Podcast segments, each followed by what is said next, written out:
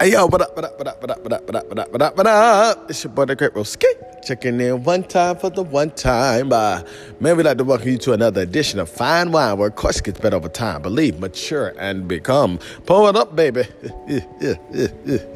There's that club blab. Spiritually. Anyway, I digress. Hey guys, we got a great show for you. All. I'm telling you, man. So, of course, last month, in the month of October, I officially started my book club. It's called Readaholics. And the whole purpose behind that, there's a quote that says, Where purpose is not known, abuse is inevitable. You want to hide something? Put it in words. And so God um, wanted me to start a book club so that we could get more people to read. When you, there are a lot of information in books. And so when you read, you're privy to another world that you never knew before. I did a study. The top CEOs, Arthur Blank, Mark Cuban, Warren Buffett, uh, Bill Gates, they read on the average about 60 books a year. So there is a correlation between wealthy and reading, okay? So, anyway, um, I started my first book as a part of the book club, and it was called The Blessed Life. It is by Robert Morris. And so, what this book is about is he's talking about giving He's talking about the spirit of giving, and he talks about the area of finances in your giving. And so, of course, we've heard a lot about, you know, finances and tithing, but he talks about how when you are giving and you and you give God's way, then God will make sure that you experience a life of supernatural. Now, I got this from my man of God, Pastor Scott T. Sanders. He said, Your life is either supernatural or it is superficial. I don't know about y'all, but I want mine to be supernatural. But anyway, there are some fact, fun facts that I read in this book that really shocked me. So, of course, I'm going to share it with you. Okay, there are more than 500 verses in the Bible concerning prayer, and nearly 500 verses concerning faith, but more than 2,000 verses on the subject of money and possessions. Think about that. 500 verses prayer, 500 verses uh, faith, but over 2,000 verses talking about money and possessions. Y'all, this is in the Bible. Crazy, right? Okay. Another fun fact Jesus talked about money in 16 of his 38 parables. Wow. So, what is that saying? How you handle money reveals volumes about your priorities, your loyalties, and your affections. In fact, it directly dictates many of the blessings you will or won't experience in life. Okay?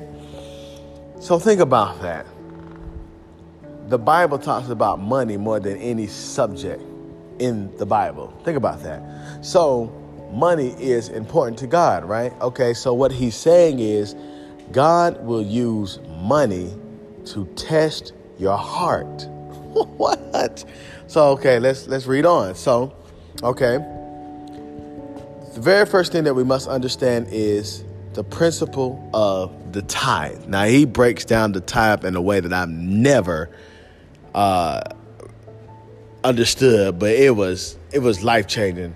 So we know that tithe it literally means a tenth, and so a tenth. So it's it's saying a tenth of something. So if you have a hundred dollars, a tenth of a hundred dollars is ten dollars. So your tithe to God will be $10, right? Here's the kicker. He said the number 10 in the Bible, if you study it, represents testing. So God uses the tithe to test your heart.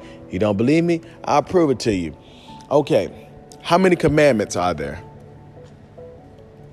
10. the 10 commandments. Okay. All right. How many plagues did God send to Pharaoh to test his heart on whether he was going to let his people go or not. Study it. He sent 10 plagues. Okay. Daniel, you know, we got the Daniel fast, right? What did Daniel say? He was like, I'm not going to defile myself with that food. You know, that's that's I'm not going to defile my body like that. So the guy that was in charge of, you know, making sure that they were, you know, the, the upkeeping of them, he said, Well, sir, like these are the king's orders. If you don't eat this, you know, the king will kill me. He said, Okay, I'll tell you what, I'll make a deal with you. He said, Test me for 10 days. Mm, the number 10 again. And then he said, Okay, after the 10 days, test. See who looks better as far as who's stronger, who looks more, whose countenance is much better, who looks more healthier, who looks more stronger. And then you make your decision. And then what happened? After the 10 days, he tested them. And so then the Bible says that they switched their diets to Daniel's diet. So testing, the number 10 is testing. So tithing is a principle that God uses to test your heart.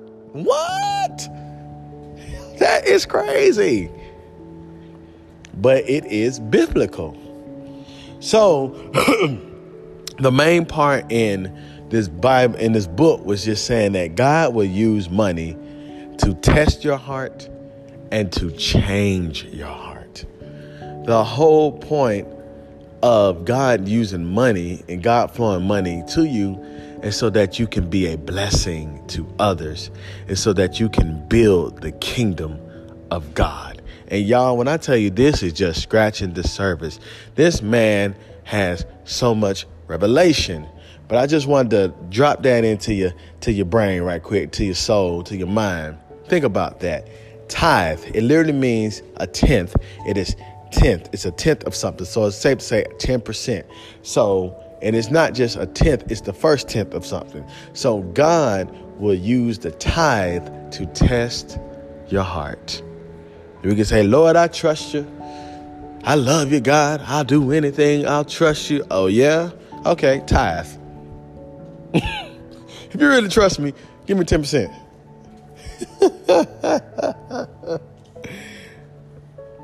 and then what happens is, and I don't want to get into my next subject, but I'll just give you my next uh, fine wine. But I'll just, you know, I'll just drop a little nugget for what we're going to talk about the next time. But what happens is when you give your 10%, God sanctifies the rest. So now his hand is on the rest of your money. And so therefore, your money will supernaturally spend. Deep, right? But anyway, man, I just wanted to drop that little nugget on y'all. Um, that is from the book that I've read this month called The Blessed Life. So I'm currently reading another book. It's called The 10X Rule. And um, but but until I finish with that book, I'm going to be talking about just principles from the blessed life that I've learned and started applying. I'm not just talking y'all just to be talking y'all. I've I'm applying these things, okay? And so I just want to encourage you to keep reading. Okay, keep reading. Shout out to my boy Terry. I'm shout. I'm. I'm. I'm, I'm definitely encourage you. He uh, read his book. He read his book before me, and that definitely motivated me. And so keep reading. If you could do one book a month, you would have read 12 books within a year. Think about all the knowledge and wisdom and application and instruction you would have gained from reading. Y'all, let's cut off the TV sometimes, okay? Let's cut off the video games sometimes, okay? Let's cut out all the extra stuff that are nothing but distractions, okay? It's okay to do them sometimes, but let's cut them out and let's read. Hey man, it's your brother Great Roski. Checking out one time for the one time. Hey y'all, remember when was the last time you did something for the first time? Greatness has no peak. Where purpose is not known, abuse abuse is inevitable. I love you. Shouts out to all of y'all, and there's nothing you can do about it. God bless. Yeah.